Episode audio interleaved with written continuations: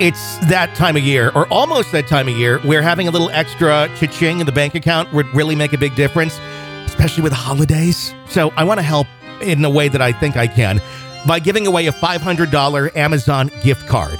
For a chance to win it, all you have to do is one of two things.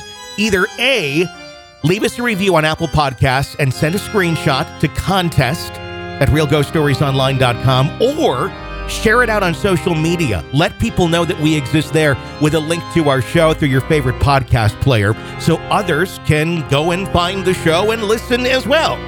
One of two ways. Send me a screenshot of either and you'll be entered to win. All you got to do is send it to contest at realghoststoriesonline.com. That's contest at realghoststoriesonline.com. And good luck. This is a Real Ghost Stories Online Extra. Hey guys, um, I'm on a long road trip right now, and I've been listening to the podcast, and I just I love it. I've been listening for a couple of weeks, very new, but I've gone through probably about like 40 episodes, so um, big fan, and I, I just can't stop thinking about.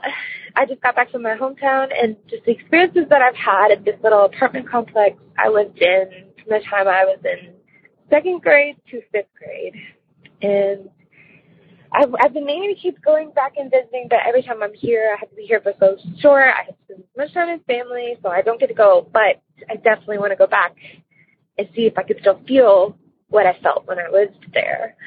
Um, and I have two stories from that uh, apartment, and I hope that they make sense.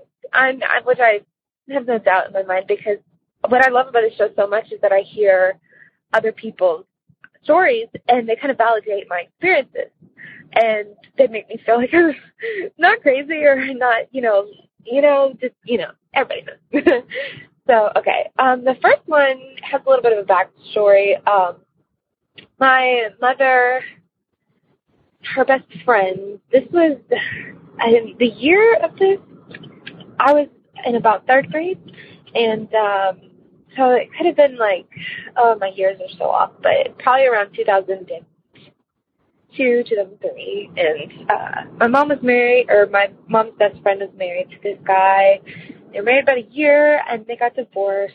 Um, and he lived in, they lived in the apartment complex. They lived in one of the bigger apartments when it was them and his two daughters from a previous marriage.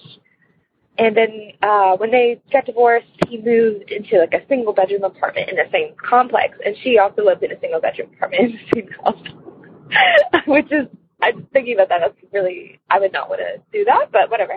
Anyway, so, and this particular apartment, I don't know. I was very young, and I didn't talk. This is when I first moved in, and I didn't have a lot of friends. But um, I, I did know him uh, personally. I don't remember what he was like. I didn't think that he was, I don't know.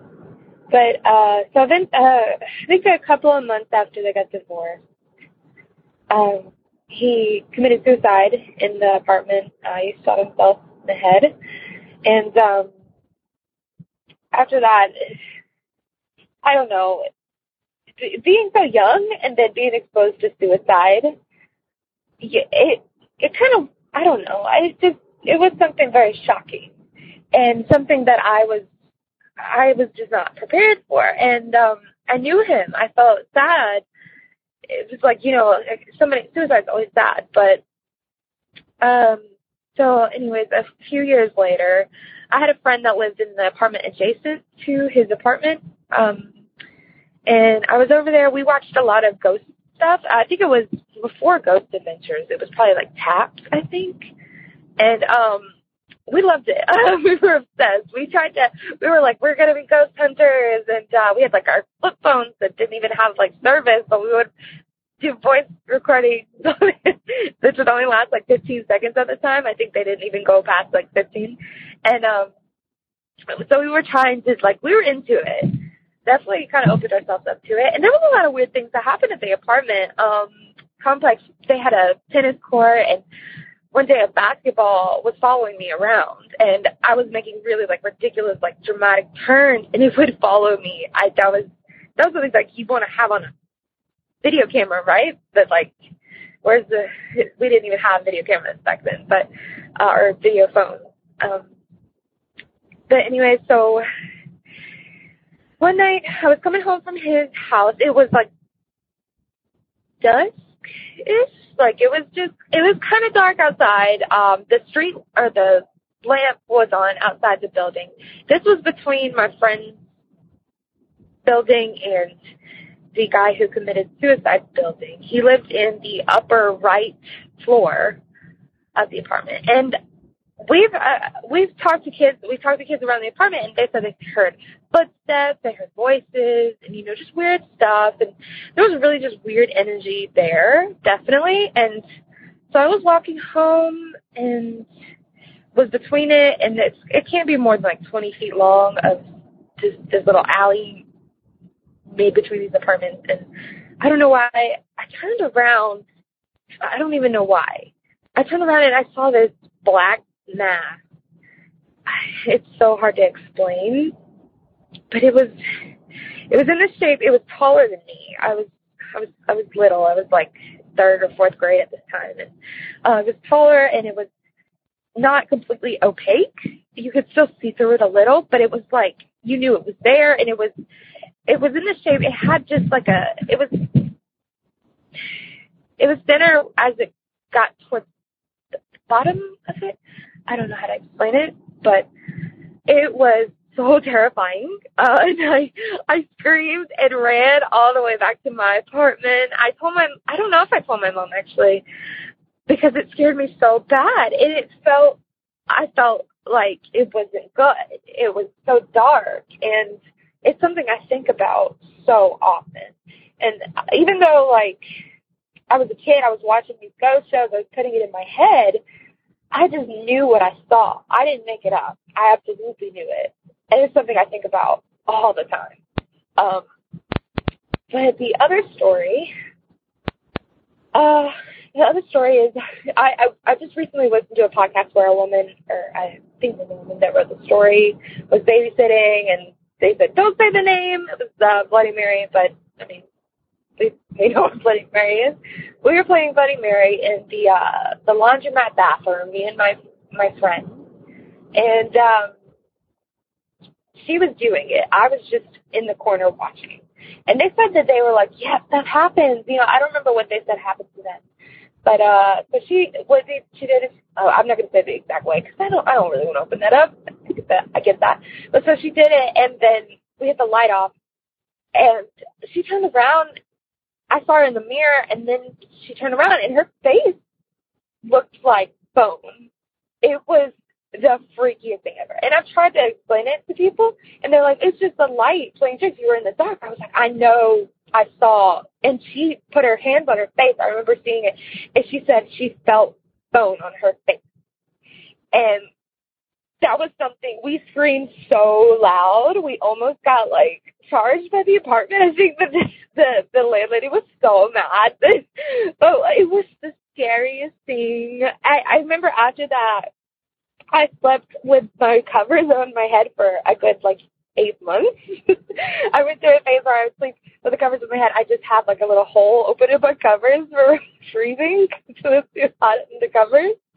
But yeah, that that was oh scary. It was so scary. And it's something I had to try it again. I think some girls tried to do it at school one time. This girl was like, Yeah, I got cut on my arm. I was like, I don't know about that. But eh, yeah, this is the experience I had at the apartment and I just I know that that place definitely had so many spirits and I just I knew it and I I want to go back sometime because I have so many memories just from living there for so long. Um, it was just such a huge part of my childhood and we we got into so much trouble there. we were just little asshole kids. But um, yeah, that's my story. Um, I also think I can relate. I'm I've never seen any other stories of people playing Bloody Mary with that the bone face. But I swear, oh, that's something you, you can't forget this stuff. You know, like you're a kid, but you, you can't forget it. And she, I wish like I wouldn't have touched her face because I was so scared. But like she said that she felt bone on her face when she touched it, and that's just, you know, like how did, that's just oh, it's crazy. But anyway, um, thank you guys for listening. I don't know if this will ever get podcasted. I hope you can hear me right. I'm not sure of that either. But um, thank you so much for what you do. Thank you for having this show, and thank you for having a very open environment about it. And um, I love every story. I'm I'm probably about to I have another two hours drive, and I'm about to listen to a bunch more podcasts in the show. Um, I love it. Thank you guys so much, and I hope you'll have a great day. If you want more real ghost stories and access to the world's largest audio archive of ghost stories, become an extra podcast person, an EPP. Sign up now at ghostpodcast.com or patreon.com slash real ghost stories. Hey, got a crazy family?